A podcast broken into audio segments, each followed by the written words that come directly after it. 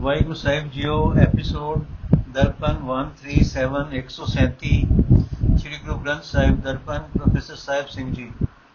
ਗੋੜੀ ਪੂਰਬੀ, ਸੁਰਗ ਬਾਸਨਾ ਬਾਛੀਐ ਡਰਿਏ ਨਰਕ ਨਿਵਾਸ। ਹੋਣਾ ਹੈ ਸੋ ਹੋਈ ਹੈ ਮਨ ਨ ਕੀਜੈ ਆਸ। ਰਮਈਆ ਗੁਣ ਗਾਈਏ ਜਾਤੇ ਪਾਈਏ ਪਰਮ ਨਿਧਾਨ ਰਹਾਓ क्या जब क्या तप संजमे क्या व्रत क्या स्नान जब लग जुगत न जानिए भाव भगत भगवान संपै देख न हरखिय विपत देख न रोए जो संपै त्यों विपत है बिजने रचयस होए कह कबीर अब जानिया संतन हृदय मजार सेवक सो सेवा बले जे घट बसे मुरार अर्थ ਨਾ ਇਹ ਤਾਂਗ ਰੱਖੀ, ਰੱਖਣੀ ਚਾਹੀਦੀ ਹੈ ਕਿ ਮਰਨ ਪਿੱਛੋਂ ਸੁਰਗ ਦਾ ਵਸੇਬਾ ਮਿਲ ਜਾਏ ਅਤੇ ਨਾ ਇਸ ਗੱਲੋਂ ਡਰਦੇ ਰਹੀਏ ਕਿ ਕਿਤੇ ਨਰਕ ਵਿੱਚ ਵੀ ਨਿਵਾਸ ਨਾ ਮਿਲ ਜਾਏ। ਜੋ ਕੁਝ ਪ੍ਰਭੂ ਦੀ ਰਜ਼ਾ ਵਿੱਚ ਹੋਣਾ ਹੈ, ਉਹੀ ਹੋਵੇਗਾ। ਸੋ ਮਨ ਵਿੱਚ ਆਸਾ ਨਹੀਂ ਬਣਾਉਣੀਆਂ ਚਾਹੀਦੀਆਂ।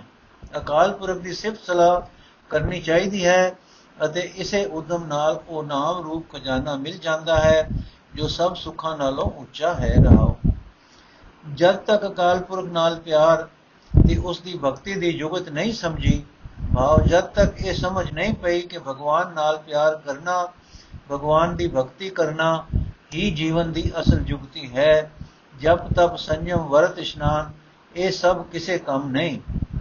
ਰਾਜ ਭਾਗ ਵੇਖ ਕੇ ਪੁੱਲੇ ਨਹੀਂ ਫਿਰਨਾ ਚਾਹੀਦਾ। ਮੁਸੀਬਤ ਵੇਖ ਕੇ ਦੁਖੀ ਨਹੀਂ ਹੋਣਾ ਚਾਹੀਦਾ। ਜੋ ਕੁਝ ਪਰਮਾਤਮਾ ਕਰਦਾ ਹੈ, ਉਹ ਹੀ ਹੁੰਦਾ ਹੈ। ਜਿਵੇਂ ਰਾਜ ਭਾਗ ਪ੍ਰਭੂ ਦਾ ਦਿੱਤਾ ਹੀ ਮਿਲਦਾ ਹੈ, ਤਿਵੇਂ ਵਿਪਤਾ ਵੀ ਉਸੇ ਦੀ ਪਾਈ ਹੋਈ ਹੈ, ਪਾਈ ਪੈਂਦੀ ਹੈ। ਕਬੀਰ ਆਖਦਾ ਹੈ, ਹੁਣ ਇਹ ਸਮਝ ਆਈ ਹੈ ਕਿ ਪਰਮਾਤਮਾ ਕਿਸੇ ਬੈਕੁੰਠ ਸੁਰਗ ਵਿੱਚ ਨਹੀਂ, ਪਰਮਾਤਮਾ ਸੰਤਾਂ ਦੇ ਹਿਰਦੇ ਵਿੱਚ ਵਸਦਾ ਹੈ।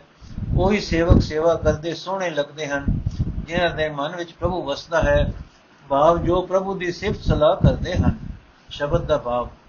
ਜਪ ਤਪ ਵਰਤ ਤੀਰਥ ਇਸ਼ਨਾਨ ਜਪ ਤਪ ਤੀਰਥ ਵਰਤ ਇਸ਼ਨਾਨ ਆਦਿ ਆਸਰੇ ਛੱਡ ਕੇ ਜੋ ਮਨੁੱਖ ਭਗਵਾਨ ਦਾ ਭਜਨ ਕਰਦਾ ਹੈ ਉਸ ਦੀ ਐਸੀ ਉੱਚੀ ਆਤਮਿਕ ਅਵਸਥਾ ਬਣਦੀ ਹੈ ਕਿ ਜਗਤ ਦੇ ਦੁੱਖ ਸੁੱਖ ਉਸ ਨੂੰ ਪ੍ਰਭੂ ਦੀ ਰਜ਼ਾ ਵਿੱਚ ਹੀ ਆਉਂਦੇ ਦਿਸਦੇ ਹਨ।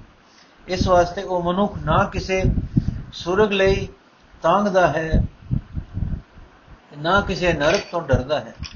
ਗੋੜੀ ਰੇ ਮਨ ਤੇਰੇ ਕੋਈ ਨਹੀਂ ਖਿੰਚ ਲੈ ਜਿਨ ਭਾਰ ਬਿਰਖ ਬਸੇਰੋ ਪੰਖ ਕੋ ਤੈਸੋ ਏ ਸੰਸਾਰ RAM ਰਸ ਪੀਆ ਰੇ ਜੇ ਰਸ ਬਿਸਰ ਗਏ ਰਸ ਔਰ ਰਹਾ ਔਰ ਮੁਏ ਕਿਆ ਰੋਈ ਹੈ ਜੋ ਆਪਾ ਥਿਰ ਨ ਰਹਾਏ ਜੋ ਉਪਜੈ ਸੋ ਬਿਨਸ ਹੈ ਦੁਖ ਕਰ ਰੋਵੇ ਭਲਾਏ ਜੈ ਕੀ ਉਪਜੀ ਤੈ ਰਚੀ ਪੀਵਤ ਮਰਦਨ ਲਾਗ, ਕਹਿ ਕਬੀਰ ਚਿਤ ਚੇਤਿਆ RAM ਸਿਮਰ ਬੈਰਾਗ। ਅਰਥ ਇਹ ਮੇਰੇ ਮਨ, ਅੰਤ ਨੂੰ ਤੇਰਾ ਕੋਈ ਸਾਥੀ ਨਹੀਂ ਬਣੇਗਾ। ਮਤਾ ਹੋਰ ਨਾ ਸੰਬੰਧੀਆਂ ਦਾ ਭਾਰ ਖਿੱਚ ਕੇ ਆਪਣੇ ਸਿਰ ਤੇ ਲੈ ਲਵੇਂ। ਭਾਵ, ਮਤਾ ਸੰਬੰਧੀਆਂ ਦੀ ਖਾਤਰ ਪਰਪੰਚ ਕਰਕੇ ਪਰਾਇਆ ਧਨ ਲਿਆਉਣਾ ਸ਼ੁਰੂ ਕਰ ਦੇਵੇਂ।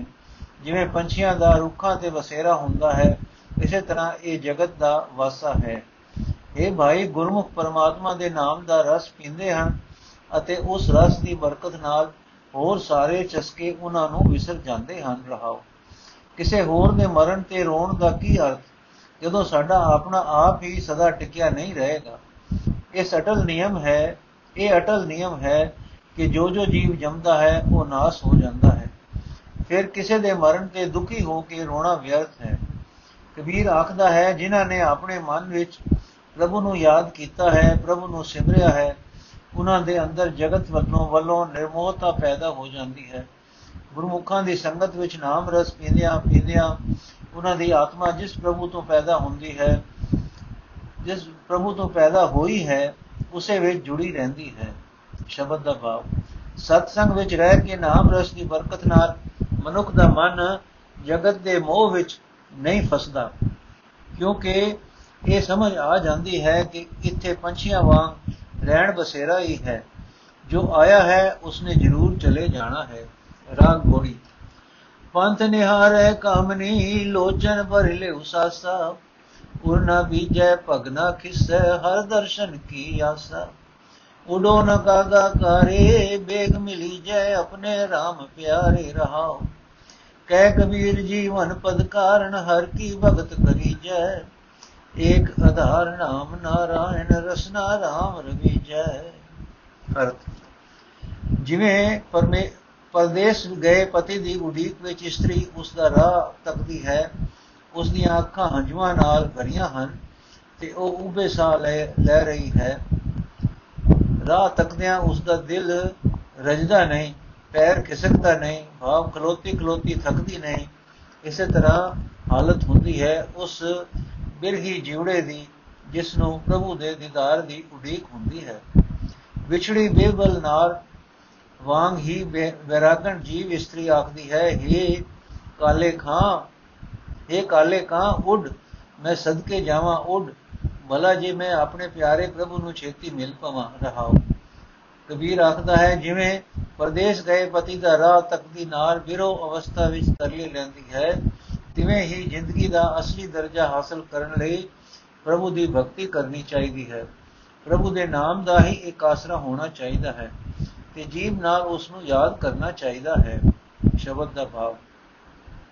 ਅਸਲ ਜੀਵਨ ਉਹਨਾਂ ਨੂੰ, ਮੈਨੂੰ ਉਹਨਾਂ ਨੂੰ ਮਿਲਿਆ ਹੈ, ਜਿਨ੍ਹਾਂ ਨੂੰ ਪ੍ਰਭੂ ਦੀ ਯਾਦ ਦੀ ਲਟਕ ਲੱਗ ਗਈ ਹੈ ਤੇ ਜੇ ਉਸ ਦੇ ਦੀਦਾਰ ਲਈ ਜੋ ਉਸ ਦੇ ਦੀਦਾਰ ਲਈ ਇਉਂ ਤਰਸਦੇ ਹਨ, ਜਿਵੇਂ ਪਰਦੇਸ ਗਏ ਪਤੀ ਦੀ ਉਡੀਕ ਵਿੱਚ ਰਾਹ ਤੱਕ ਦੀ ਨਾਰ ਹਨੇਰੇ ਤੋਂ ਕਾਂ ਉਡੀਕ ਬਨੇਰੇ ਤੋਂ ਕਾਂ ਉਡੀਕਦੀ ਹੈ। ਕੋਟ ਨੋਟ, ਕਿਸੇ ਅਤ ਪਿਆਰੇ ਦੀ ਉਡੀਕ ਵਿੱਚ ਔਸੀਆਂ ਪਾਉਂਦੀਆਂ, ਪਾਈਦੀਆਂ ਹਨ। ਲਕੀਰਾਂ ਪਾ ਪਾ ਕੇ ਵੇਖੀਦਾ ਹੈ ਕਿ ਐਸੀ ਰਾਹ ਦਿੰਦੀ ਹੈ ਜਾਂ ਨਹੀਂ, ਕਿ ਔਸੀ ਰਾਹ ਦਿੰਦੀ ਹੈ ਜਾਂ ਨਹੀਂ।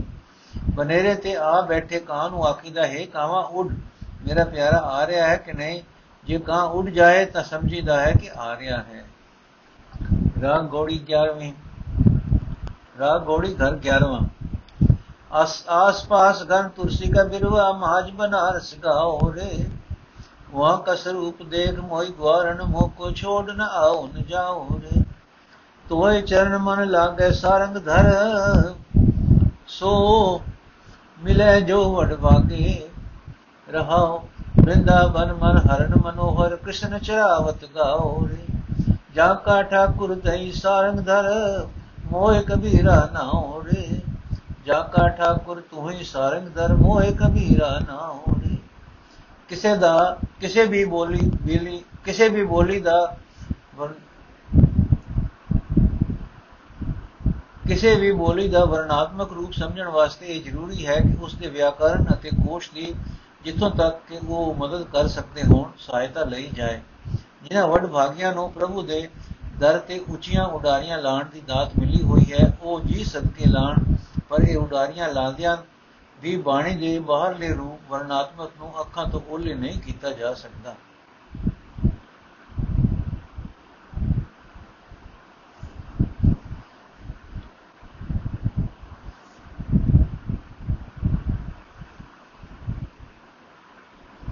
ਸਿਰਜਣਹਾਰ ਨੇ ਹਰ ਇੱਕ ਜੀਵ ਨੂੰ ਜਗਤ ਦੇ ਕੌਤਕ ਵੇਖਣ ਸੁਣਨ ਵਾਸਤੇ ਸਰੀਰਕ ਇੰਦਰੀ ਦਿੱਤੇ ਹੋਏ ਹਨ। ਪਰ ਹਰ ਇੱਕ ਜੀਵ ਦੇ ਆਪਣੇ ਅਸਲੇ ਅਨੁਸਾਰ ਇਹਨਾਂ ਕੌਤਕਾਂ ਦਾ ਵੱਖੋ ਵੱਖਰਾ ਅਸਰ ਹਰੇਕ ਉੱਤੇ ਪੈਂਦਾ ਹੈ। ਧਰਤੀ ਉੱਤੇ ਉੱਗੇ ਹੋਏ ਇੱਕ ਨਿੱਕੇ ਜਿਹੇ ਫੁੱਲ ਨੂੰ ਜਿਸ, ਇਸ ਫੁੱਲ ਦੀ ਸਾਰ ਨਾ ਚਾਣਨ ਵਾਲਾ ਮਨੁੱਖ ਤਾਂ ਸ਼ਾਇਦ ਪੈਰਾਂ ਹੇਠ ਵਿਤਾੜ ਕੇ ਲੰਘ ਜਾਂਦਾ ਹੈ, ਪਰ ਇੱਕ ਕੋਮਲ ਹਿਰਦੇ ਵਾਲਾ ਸ਼ਾਇਰ ਇਸ ਨੂੰ ਵੇਖ ਕੇ ਮਸਤ ਹੋ ਜਾਂਦਾ ਹੈ। ਤੇ ਖਿਆਲ ਦੇ ਸਮੁੰਦਰ ਵਿੱਚ ਕਈ ਲਹਿਰਾਂ ਚਲਾ ਦਿੰਦਾ ਹੈ। ਇਹੀ ਹਾਲ ਰੱਬੀ ਸ਼ਾਇਰਾਂ ਦਾ ਹੈ। ਉਹਨਾਂ ਦੇ ਅੰਦਰੋਂ ਤਾਂ ਸਗੋਂ ਵਧੇਕ ਡੁੰਗਾਈ ਵਿੱਚੋਂ ਇਹ ਤਰੰਗ ਉੱਠਦੇ ਹਨ। ਜੇਠ ਦੇ ਮਹੀਨੇ ਅੱਖਾਂ ਦੀਆਂ ਖਕੜੀਆਂ ਨੂੰ ਅਸੀਂ ਸਭ ਵੇਖਦੇ ਹਾਂ, ਪਰ ਜਦੋਂ ਰੱਬੀ ਸ਼ਾਇਰ ਪ੍ਰੀਤਮ ਦੀਆਂ ਅੱਖਾਂ ਉਹਨਾਂ ਖਕੜੀਆਂ ਉੱਤੇ ਪੈਂਦੀਆਂ ਹਨ, ਤਾਂ ਆਪ ਉਹਨਾਂ ਨੂੰ ਤੱਕ ਕੇ ਇੱਕ ਡੂੰਘੇ ਬਿਰੋਂ ਦੇ ਰੰਗ ਵਿੱਚ ਆਉਂਦੇ ਹਨ। ਤੇ ਇਉਂ ਗਾਉਂਦੇ ਹਨ ਖਕੜੀਆਂ ਸੁਹਾਵੀਆਂ, ਲਗੜੀਆਂ ਅੱਖ ਕੰਠ ਬਿਰੇ ਵਿਛੋੜਾ ਧਣੀ ਸਿਓ ਨਾਨਕ ਸਹਿਜੇ ਕੰਠ। ਸਤਗੁਰ ਵੇਖ ਕਰੇ ਉਸ ਦੇ ਨਾਮ ਲੈਵਾ, ਸਿੱਖਾਂ ਦੇ ਹਿਰਦੇ ਵਿੱਚ ਵੀ ਇਸ ਦਿਸਦੇ ਜਗਤ ਨਜ਼ਾਰੇ ਨੂੰ ਵੇਖ ਕੇ ਇਹ ਵਲਵਲਾ ਉੱਠੇ, ਇਹ ਵਿਰੋਂ ਵਾਲੇ ਲਹਿਰ ਚੱਲੇ। ਪਰ ਜੇ ਕੋਈ ਵਿਦਵਾਨ ਸੱਜਣ ਅੱਖ ਖਕੜੀਆਂ ਦੇ ਖਾਂ, ਥਾਂ ਨਿਰੇ ਮਤ ਬੁੱਧ ਅੰਤਿਕਰਨ ਆਦਿ ਸ਼ਬਦ ਦੀ ਵਰਤ ਕੇ ਆਤਮ ਗਿਆਨ ਵਾਲੇ ਅਰਥ ਕਰਨੇ ਆਰੰਭ ਆਰੰਭ ਦੇਵੇ, ਤਾਂ ਪਾਠਕ ਜਨ ਆਪ ਵੀ ਦੇਖ ਲੈਣ ਕਿ ਜੋ ਬੁਲਾਰਾ ਉਸ ਸੋਹਣੇ ਅਲੰਕਾਰ ਨੇ ਪੈਦਾ ਕਰਨਾ ਸੀ, ਉਹ ਕਿਤਨਾ ਕੁ ਮਦਮ ਪੈ ਜਾਂਦਾ। ਇਹ ਵਿਰੋ ਅਵਸਥਾ ਮਨੁੱਖ ਦੇ ਹਿਰਦੇ ਵਿੱਚ ਪੈਦਾ ਕਰਨ ਵਾਸਤੇ ਪ੍ਰੀਤਮ ਜੀ ਕਿਤੇ ਚੱਕਵੀ ਚੱਕਵੀ ਤੇ ਵਿਛੋੜੇ ਵਾਲਾ ਦਰਦਨਾਕ ਨਜ਼ਾਰਾ ਪੇਸ਼ ਕਰ ਰਹੇ ਹਨ। ਕਿਤੇ ਸਮੁੰਦਰ ਵਿੱਚੋਂ ਵਿਛੜੇ ਹੋਏ ਸ਼ੰਖ ਦੀਆਂ ਢਾਹਾਂ ਦਾ ਹਾਲ ਦੱਸਦੇ ਹਨ ਅਤੇ ਜਲ ਸੋਮੇ ਨਾਲੋਂ ਟੁੱਟੇ ਹੋਏ ਪੱਥਰ ਸਰੋਵਰ ਨੂੰ ਵੀ ਪੁੱਛ ਰਹੇ ਹਨ ਕਿ ਤੇਰਾ ਰੰਗ ਕਿਉਂ ਕਾਲਾ ਪੈ ਗਿਆ ਹੈ ਅਤੇ ਤੇਰੇ ਵਿੱਚ ਲਹਿ ਲਹਿ ਕਰਨ ਵਾਲੇ ਕੋਲ ਫੁੱਲ ਹੁਣ ਕਿਉਂ ਸੜ ਗਏ ਹਨ? ਇਹ ਜ਼ਿੰਦਗੀ ਦਾਤੀ ਬਿਰਹ ਅਵਸਥਾ ਪੈਦਾ ਕਰਨ ਲਈ ਕਦੇ-ਕਦੇ ਕਿਸੇ ਬਿਰਹੀ ਇਸਤਰੀ ਦੇ ਦੇ ਮਨੋਯੋਗ ਬਿਆਨ ਕਰਦੇ ਹਨ ਤੇ ਕਬੀਰ ਜੀ ਦੀ ਰਸਨਾ ਦੁਆਰਾ ਇਹੋ ਆਖਦੇ ਹਨ, ਪੰਥ ਨਿਹਾਰੇ ਕਾਮਨੀ ਲੋਚਨ ਭਰ ਲਿਉ ਸਾਸਾ। ਉਰਨਾ ਬੀਜੈ ਭਗਨਾ ਕਿਸੈ ਹਰ ਦਰਸ਼ਨ ਕੀ ਆਸਾ। ਉਡੋ ਨ ਕਾਗਾ ਕਰੇ, ਬੇਗ ਮਿਲੀ ਜੈ ਆਪਣੇ RAM ਪਿਆਰੇ ਰਹਾਓ। ਕਹਿ ਕਬੀਰ ਜੀਵਨ ਪਦਕਾਰ ਨ ਹਰ ਕੀ ਭਗਤ ਕਰੀ ਜੈ ਏਕ ਆਧਾਰ ਨਾਮ ਨਾਰਾਇਣ, ਰਸਨਾ RAM ਰਵੀਜੈ। ਇਸ ਡੂੰਗੇ ਤਰਲੇ ਵਾਲੇ ਦਿੱਲੀ ਦਰਦ ਦਿਸ਼ਾ ਸਾ ਉਹ ਜਾਣੇ ਜੋ ਸੱਚਮੁੱਚ ਆਪਣੇ ਪਿਆਰੇ ਪ੍ਰਾਣ ਨਾਸਪਤੀ ਦੇ ਤੋਂ ਵਿਛੜੀ ਹੋਈ ਕਾਂ ਉਡਾ ਰਹੀ ਹੈ। ਤੇ ਔਸੀਆਂ ਪਾ ਰਹੀ ਹੈ। ਇਹ ਰੱਬੀ ਬਾਣ ਉਸ ਬਿਰਹੇ ਵਾਸ, ਬਿਰਹਣੀ ਵਾਸਤੇ ਸੱਚਮੁੱਚ ਕਾਰੀ ਬਾਣ ਹੈ। ਦੁਨੀਆ ਦੇ ਸਿਆਣੇ ਤੋਂ ਸਿਆਣੇ ਵਿਦਵਾਨਾਂ ਦੀ ਪਵਿੱਤਰਤਾ ਤੇ ਵਿਦਵਾਨਾਂ ਦੇ ਪਤੀਵਰਤਾ ਉੱਤੇ ਦਿੱਤੇ ਲੈਕਚਰ ਉਸ ਉੱਤੇ ਇਤਨਾ ਅਸਰ ਨਹੀਂ ਕਰ ਸਕਦੇ ਜਿਤਨਾ ਇਹ ਇੱਕ ਇਕੱਲੀ ਤੁਕ ਉਡੋ ਨਾ ਕਾਗਾ ਕਰੇ ਪਰ ਜੇ ਕੋਈ ਵਿਦਵਾਨ ਸੱਜਣ ਉਸ ਬਿਰੋਂ ਪੁੱਠੀ ਨੂੰ ਇਹ ਕਹਿ ਕਹਿ ਦੇਵੇ ਕਿ ਇਸ ਦਾ ਅਰਥ ਤਾਂ ਇਹੋ ਹੈ ਕਿ हे ਕਾਲਿਓ ਪਾਪੋ, ਦੂਰ ਹੋ ਜਾਓ। ਤਾਂ ਪੁੱਛੋ ਉਸ ਬਿਰਹੀ ਹਿੰਦੇ ਪਾਸੋਂ ਕਿ ਕਾਵਾਂ ਨੂੰ ਉਡਾ ਕੇ ਜੇ ਬੁਲਾਰਾ ਉਸਨੇ ਉਸ ਦੇ ਅੰਦਰੋਂ ਆਉਂਦਾ ਸੀ, ਉਹ ਹੁਣ ਕਾਲਿਆ ਪਾਪਾਂ ਦਾ ਨਾਮ ਸੁਣ ਕੇ ਕਿੱਥੇ ਗਿਆ? ਸ਼੍ਰੀ ਕ੍ਰਿਸ਼ਨ ਜੀ ਦੇ ਬਾਲ ਕੋਤਕਾਂ ਨੂੰ ਬਿਰਹੋ ਦੇ ਤੇ ਪਿਆਰ ਦੇ ਰੰਗ ਵਿੱਚ ਸੁਣਾਉਣ ਵਾਲੇ ਸੱਜਣ ਇੱਕ ਸਾਖੀ ਇਉਂ ਸੁਣਾਇਆ ਕਰਦੇ ਹਨ। ਸ਼ਾਮ ਜੀ, ਗੋਕਲ ਦੀਆਂ ਗਵਾਲਣਾ ਨੂੰ ਵਿਲਕਦੀਆਂ ਹੀ ਛੱਡ ਕੇ ਕੰਸ ਨੂੰ ਕਿਰਤਾਰਤ ਕਰਨ ਵਾਸਤੇ ਮਥਰਾ ਵਿੱਚ ਆ ਗਏ ਤੇ ਮੁੜ ਗੋਕਲ ਜਾਣ ਦਾ ਸਮਾਂ ਨਾ ਮਿਲਿਆ। ਜਦੋਂ ਵਿਛੋੜੇ ਵਿੱਚ ਇਹ ਬਹੁਤ ਬਿਰਲ ਹੋ ਬੇਬਲ ਹੋਈਆਂ ਤਾਂ ਕ੍ਰਿਸ਼ਨ ਜੀ ਨੇ ਆਪਣੇ ਭਗਤ ਬੁੱਧੋ ਨੂੰ ਭੇਜਿਆ ਕਿ ਗੋਕਲ ਜਾ ਕੇ ਗੋਪੀਆਂ ਨੂੰ ਧੀਰਜ ਦੇ ਆਵੇ। ਪਰ ਆਪਣੇ ਪ੍ਰਾਣ ਪਿਆਰੇ ਤੋਂ ਬਿਨਾ ਬਿਰਹੀ ਜਿਉੜੀਆਂ ਨੂੰ ਕਿਵੇਂ ਧੀਰਜ ਆਵੇ? ਜਦੋਂ ਹੋਰ ਉਪਦੇਸ਼ ਕਾਰਗਰ ਨਾ ਹੋਇਆ, ਉਦੋਂ ਨੇ ਗੋਪੀਆਂ ਨੂੰ ਸਮਝਾਇਆ ਕਿ ਹੁਣ ਜਗਦੀਸ਼ ਦਾ ਸਿਮਰਨ ਕਰੋ ਸ਼ਾਮ ਜੀ ਇੱਥੇ ਨਹੀਂ ਆ ਸਕਦੇ। ਇਸ ਦਾ ਉੱਤਰ ਉਹਨਾਂ ਦਰਦ ਭਰੇ ਹਿਰਦਿਆਂ ਵਿੱਚੋਂ ਇਉਂ ਨਿਕਲਿਆ ਉਦੋ ਮਨ ਨਹੀਂ ਦਸ ਬੀਸ ਇੱਕ ਮਨ ਸੀ ਜੋ ਸ਼ਾਮ ਜੀ ਲੈ ਗਏ, ਕੌਣ ਵਜੇ ਜਗਦੀਸ਼? ਇਹ ਦਿਲ ਚੀਰਵੇਂ ਉੱਤਰ ਦਾ ਰਸ ਵੀ ਉਹੀ, ਕੋਈ ਉਹੀ ਜਿਉੜਾ ਲੈ ਸਕਦਾ ਹੈ ਜੋ ਆਪ ਪ੍ਰੇਮ ਲੈ ਵਿੱਚ ਤਾਰੀਆਂ ਲੈ ਰਿਹਾ ਹੈ। ਆਓ ਅਸੀਂ ਵੀ ਉਸੇ ਪ੍ਰੇਮ ਨੈ ਵਿੱਚ ਅਪੜ ਕੇ ਗੋਕਲ ਦੀ ਗਵਾਰਨ ਵਾਂਗ ਪ੍ਰੀਤਮ ਦਾ ਪੱਲਾ ਫੜ ਕੇ ਆਖੀਏ, ਲਾਲ, ਸੋਹਣੇ ਲਾਲ, ਛੱਡ ਕੇ ਨਾ ਜਾਈ। ਜਿਵੇਂ ਗੋਕਲ ਤੋਂ ਟੁਰਦੇ ਸ਼ਾਮ ਜੀ ਅੱਗੇ ਗਵਾਰਨ ਹਾੜੇ ਕਰਦੀ ਸੀ, ਤਿਵੇਂ ਕਬੀਰ ਜੀ ਨਾਲ ਮਿਲ ਕੇ ਅਸੀਂ ਵੀ ਉੱਥੇ ਅਪੜ ਕੇ ਜਾਈਏ। ਕਪੜ ਕੇ ਆਖੀਏ, ਦਾਤਾ ਮੋ ਕੋ ਛੋੜ ਨਾ ਆਉ ਨਾ ਜਾਉ ਰੇ ਮੋ ਕੋ ਛੋੜ ਨਾ ਆਉ ਨਾ ਜਾਉ ਰੇ। ਕੀ ਅਸਰ ਤਰਲਾ ਹੈ। ਕੈਸੀ ਡੂੰਗੀ ਬਿਰਹੋ ਨਦੀ ਵਿੱਚੋਂ ਲਹਿਰ ਉੱਠ ਰਹੀ ਹੈ। ਆਪ ਮੁਹਾਰੇ ਚਿਤ ਇੱਥੇ ਹੀ ਤਾਰੀਆਂ ਲੈਣ ਨੂੰ ਲੋਚਦਾ ਹੈ। ਜਗਤ ਅਖਾੜੇ ਵਿੱਚੋਂ ਲੰਘ ਚੁੱਕੇ ਬਿਰੀ ਜਿਉੜਿਆਂ ਦੇ ਇਹੋ ਜਿਹੇ ਨਾਟ ਇਸੇ ਹੀ ਨਹਿ ਦੇ ਤਾਰੂਆਂ ਵਾਸਤੇ ਚਾਨਣ ਮੁਨਾਰੇ ਹੋਇਆ ਕਰਦੇ ਹਨ। ਭਾਵੇਂ ਇਹ ਚਾਨਣ ਮੁਨਾਰਾ ਸਦੀਆਂ ਦੀ ਵਿੱਤ ਤੇ ਕਿਤੇ ਦੂਰ ਟਿਕਾਣੇ ਉੱਤੇ ਹੁੰਦਾ ਹੈ, ਪਰ ਇਸ ਦੀ ਚੋਟੀ ਉੱਤੇ ਇਹ ਬਿਰਗੀ ਤਰਲੇ ਵਾਲੀ ਲਾਟ ਲਟ ਲਟ ਕਰ ਰਹੀ ਹੁੰਦੀ ਹੈ। ਜੋ ਸਦੀਆਂ ਪਿੱਛੋਂ ਵੀ ਆਏ ਪਤੰਗਿਆਂ ਨੂੰ ਧੂ ਪਾਣੋ ਨਹੀਂ ਰਹਿ ਸਕਦੀ। ਉੱਚੇ ਵਲਵਲੇ ਵਿੱਚ ਆਪਣੇ ਹੋਏ ਰੱਬੀ ਆਸ਼ਕਾਂ ਦੇ ਬਿਰਹੋਂ ਵਿਜੇ ਬਚਨਾ ਦਾ ਆਨੰਦ ਵੀ ਪੂਰਨ ਤੌਰ ਤੇ ਤਦੋਂ ਹੀ ਆਉਂਦਾ ਹੈ ਜੇ ਉਸ ਆਨੰਦ ਦਾ ਚਾਹਵਾਨ ਸੱਜਣ ਉਸੇ ਵਲਵਲੇ ਵਿੱਚ ਆਪਣਨ ਦਾ ਯਤਨ ਕਰੇ।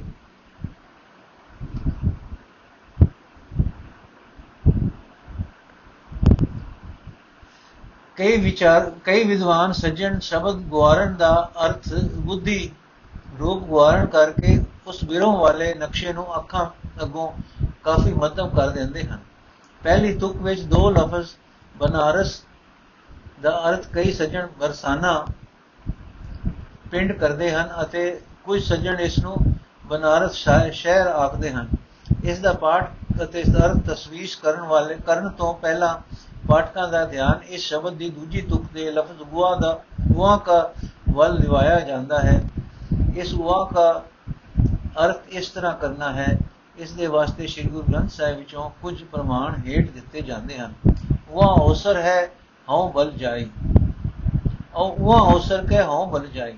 ਆਠ ਪੈਰ ਆਪਣਾ ਪ੍ਰਭ ਸਿਮਰਨ ਵੜ ਭਾਗੀ ਹਰ ਹਰ ਪਾਈ। ਆਠ ਪੈਰ ਆਪਣਾ ਪ੍ਰਭ ਸਿਮਰਨ ਵੜ ਭਾਗੀ ਹਰ ਪਾਈ। ਭਾਵ ਜਦੋਂ ਅਠੇ ਪੈਰ ਆਪਣਾ ਪ੍ਰਭੂ ਸਿਮਰਾ ਉਹ ਅਵਸਰ ਹੈ ਉਹ ਅਵਸਰ ਕੈ ਯਾਹੂ ਜਤਨ ਕਰ ਖੋਦ ਛੁਟਾਰਾ ਵਹੂ ਜਤਨ ਸਾਧ ਸੰਗਾਰਾ ਗੋੜੀ ਬਾਵਾ ਨਖਰੀ ਭਾਵ ਜਿਸ ਜਤਨ ਕਰਕੇ ਵਹੂ ਜਤਨ वह को कहिए सहस मतवारा पीवत राम रस ज्ञान विचारा रहा पीवत राम रस वह को RAM ਨਾਮ ਸੰਗ ਮਨ ਨਹੀਂ ਹੋਤਾ, ਜੋ ਕੁਛ ਕੀਨੋ ਸੋ ਅਨੰਤਾ ਵਾ ਤੇ ਉਤਮ ਗਨੋ ਚੜਾਲਾ, ਨਾਨਕ ਜੇ ਮਨ ਵਸੈ ਗੋਪਾਲਾ। ਭਾਵ ਜਿਸ ਨੇ RAM ਨਾਮ ਸੰਗ ਵਾ ਤੇ। ਉਪਰਲੇ ਪਰਮਾਣਾ ਤੋਂ ਪਾਠਕ ਜਨ ਵੇਖ ਚੁੱਕੇ ਹਨ ਕਿ ਜਿੱਥੇ ਕਿਸੇ ਤੁਕ ਵਿੱਚ ਸ਼ਬਦ ਵਾ ਆਇਆ ਹੈ, ਉਸ ਨਾਲ ਸੰਬੰਧ ਰੱਖਣ ਵਾਲਾ ਰੱਖਣ ਵਾਲਾ ਪੜਨਾਮ ਜੋ ਜਾਂ ਜਿਸ ਨੇ ਆਦਿਕ ਵੀ ਗੁਪਤ ਜਾਂ ਪ੍ਰਗਟ ਸ਼ਕਲ ਵਿੱਚ ਨਾਲ ਦੀ ਤੁਕ ਵਿੱਚ ਮਿਲਦਾ ਹੈ। ਇਸੇ ਤਰ੍ਹਾਂ ਇਸ ਸ਼ਬਦ ਦੀ ਦੂਜੀ ਤੁਕ ਵਿੱਚ ਦੇ ਉਹਾਂ ਕਾ ਨਾਲ ਸੰਬੰਧ ਰੱਖਣ ਵਾਲਾ ਪਰਿਣਾਮ ਵੀ ਲਬੀਏ ਤੇ ਇਉਂ ਪੜੀਏ ਜਿਸ ਦੇ ਆਸ-ਪਾਸ ਘਨ ਤੁਰਸੀ ਕਾ ਗਿਰਵਾ ਗੁਆਰਨ ਵਾ ਕਾ ਸਰੂਪ ਦੇਖ ਮੋਹੀ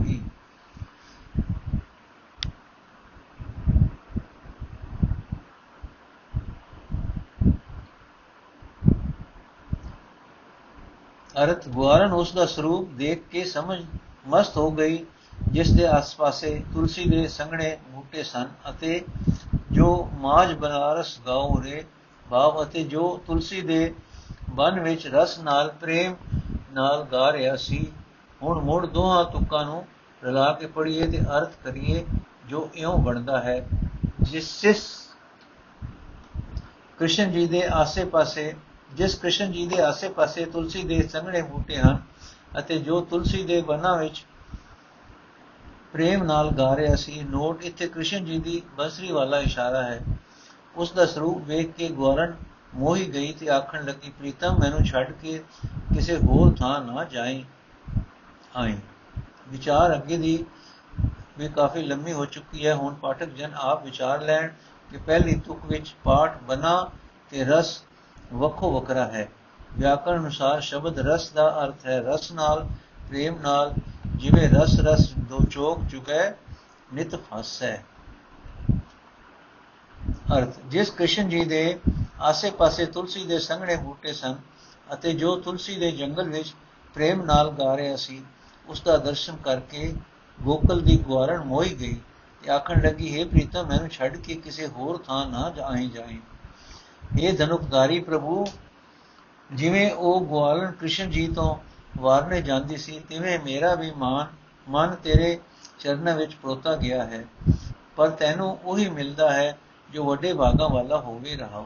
ਇਹ ਪ੍ਰਭੂ ਬ੍ਰਿੰਦਾਵਨ ਵਿੱਚ ਕ੍ਰਿਸ਼ਨ ਗਾਇਆਂ ਚਾਰਦਾ ਸੀ ਤੇ ਉਹ ਲੋਕ ਗੋਕਲ ਦੀਆਂ ਗਵਾਲਣਾ ਦਾ ਮਨ ਮੋਹਣ ਵਾਲਾ ਸੀ, ਮਨ ਨੂੰ ਧੂ ਪਾਣ ਵਾਲਾ ਸੀ। ਤੇ ਧਨੁਕਧਾਰੀ ਸੱਜਣ, ਜਿਸ ਦਾ ਤੂੰ ਸਾਈ ਹੈ ਉਸ ਦਾ ਨਾਮ ਕਬੀਰ ਜੁਲਾਹਾ ਹੈ। ਇਹ ਭਾ ਹੈ। ਭਾਵ ਜਿਨ੍ਹਾਂ ਦਾ ਮਨ ਕ੍ਰਿਸ਼ਨ ਜੀ ਨੇ ਵ੍ਰਿੰਦਾਵਨ ਵਿੱਚ ਗਾਇਆ ਚਾਲ ਕੇ ਮੋਇਆ ਸੀ, ਉਹਨਾਂ ਨੂੰ ਲੋਕ ਗੋਕਲ ਦੀਆਂ ਗਰੀਬ ਗਵਾਲਣਾ ਆਖਦੇ ਸਨ हे ਸਾਈਂ, ਮੇਰੇ ਤੇ ਤੂੰ ਮਿਹਰ ਕਰ, ਮੈਨੂੰ ਵੀ ਲੋਕ ਗਰੀਬ ਜੁਲਾਹਾ ਆਖਦੇ ਹਨ। ਤੂੰ ਗਰੀਬਾਂ ਉੱਤੇ ਜ਼ਰੂਰ ਮਿਹਰ ਕਰਦਾ ਹੈ। ਗੋੜੀਪੁਰ ਵੀ ਘਰ 12 ਵਿਪਲ ਬਸਤਰ ਕੇ ਤੇ ਹੈ ਪਹਿਰੇ, ਕਿਆ ਬਨ ਮਧੇ ਬਸਾ ਕਾਮਿਆ ਨਰ ਦੇਵਾ ਦੁਖੇ ਕਿਆ ਜਲ ਬਹਿਰੇ ਹੋ ਗਿਆ ਤਾ? ਜਿਹੜੇ ਜਾਏਗਾ ਮੈਂ ਜਾਣਾ ਅਬਗਤ ਸਮਝ ਆ ਨਾ। ਜਦ ਕਲ ਦੇਖੋ ਬੋਰ ਨ ਪੇਖੋ, ਸੰਗ ਮਾਇਆ ਲਪਟਾਨਾ। ਰਹਾਉ ਗਿਆਨੀ ਧਿਆਨੀ, ਬਹੁ ਉਪਦੇਸੀ, ਇਹ ਜਗ ਸਗਲੋ ਧੰਦਾ। ਕਹਿ ਕਬੇ ਇਕ RAM ਨਾਮ ਬਿਨ, ਕਿਆ ਜਗ ਮਾਇਆ ਅੰਧਾ?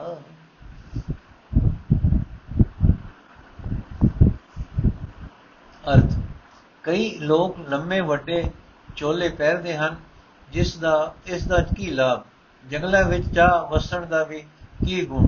ਇਹ ਭਾਈ, ਜੇ ਧੂਪ ਆਦਿਕ ਦੁਖਾ ਕੇ ਦੇਵਤਿਆਂ ਦੀ ਪੂਜਾ ਕਰ ਲਈ, ਤਾਂ ਵੀ ਕੀ ਬਣਿਆ? ਤੇ ਜੇ ਜਾਣ ਬੁੱਝ ਕੇ ਕਿਸੇ ਤੀਰਥ ਆਦਿਕ ਦੇ ਜਲ ਵਿੱਚ ਸਰੀਰ ਡੋਬ ਲਿਆ, ਤਾਂ ਵੀ ਕੀ ਹੋਇਆ? ਇਹ ਜੀਵ, ਤੂੰ ਉਸ ਮਾਇਆ ਵਿੱਚ ਲਪਟ ਰਿਹਾ ਹੈ, ਜੋ ਸੇ, ਜਿੱਧਰ ਵੀ ਮੈਂ ਵੇਖਦਾ ਹਾਂ। ਮੂੜ ਪਹਿਲੇ ਰੂਪ ਵਿੱਚ ਮੈਂ ਨਹੀਂ ਵੇਖਦਾ। ਭਾਵ ਜਿੱਧਰ ਵੇਖਦਾ ਹਾਂ, ਮਾਇਆ ਨਾਸ਼ਵੰਤੀ ਹੈ। ਇੱਕ ਰੰਗ ਰਹਿਣ ਵਾਲੀ ਨਹੀਂ ਹੈ। ਇਹ ਅਣਜਾਣ ਜੀਵ, ਇੱਕ ਪਰਮਾਤਮਾ ਨੂੰ ਖੋਜ ਨਹੀਂ ਤਾਂ ਮੈਂ ਸਮਝਦਾ ਹਾਂ, ਇਸ ਮਾਇਆ ਦੇ ਨਾਲ ਤੂੰ ਵੀ ਆਪਣਾ ਆਪ ਅਜਾਈ ਗਾਉਂਦਾ ਹੈ ਰਹਾਓ। ਕੋਈ ਗਿਆਨ, ਚਰਚਾ ਕਰ ਰਿਹਾ ਹੈ, ਕੋਈ ਸਮਾਧੀ ਲਾਈ ਬੈਠਾ ਹੈ ਕੋਈ ਹੋਰਨਾਂ ਨੂੰ ਉਪਦੇਸ਼ ਕਰ ਰਿਹਾ ਹੈ, ਪਰ ਅਸਲ ਵਿੱਚ ਇਹ ਸਾਰਾ ਜਗਤ ਮਾਇਆ ਦਾ ਜੰਜਾਲ ਹੀ ਹੈ।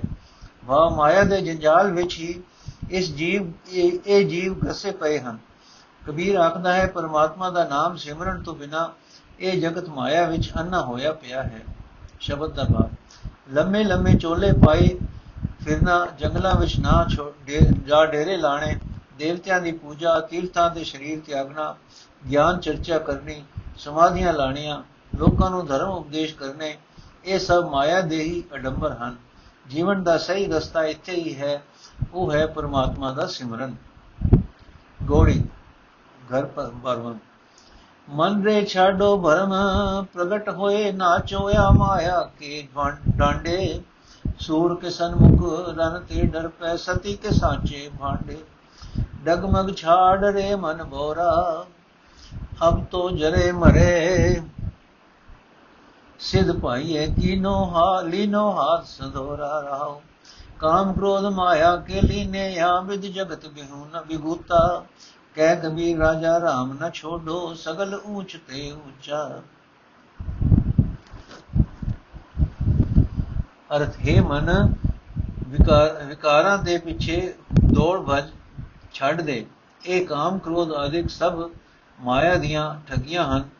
ਜਦ ਤੂੰ ਸਭ ਤੋਂ ਉੱਚੇ ਪ੍ਰਭੂ ਦੀ ਸ਼ਰਨ ਆ ਗਿਆ, ਹੁਣ ਇਹਨਾਂ ਤੋਂ ਕਿਉਂ ਡਰੇ? ਹੁਣ ਨਿਡਰ ਹੋ ਕੇ ਉਤਸ਼ਾਹ ਵਿੱਚ ਰਹੋ। ਉਹ ਸੂਰਮਾ ਕਾਦਾ ਜੋ ਸਾਹਮਣੇ ਦਿਸਦੀ ਰਣ ਭੂਮੀ ਤੋਂ ਡਰ ਜਾਏ। ਉਹ ਇਸਤਰੀ ਸਤੀ ਨਹੀਂ ਹੋ ਸਕਦੀ, ਜੋ ਘਰ ਦੇ ਫਾਂਡੇ ਸਾਹਮਣ ਲੱਗ ਪਏ।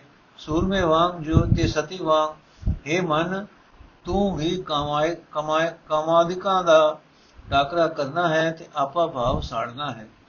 हे ਕਮਲੇ ਕਮਲੇ ਮਨ, ਸਭ ਤੋਂ ਉੱਚੇ ਮਾਲਕ ਦੀ ਸ਼ਰਨ ਆ ਕੇ ਹੁਣ ਜੱਕੋ ਤੱਕੇ ਹੁਣ ਜਗ ਜੱਕੋ ਤੱਕੇ ਛੱਡ ਦੇ।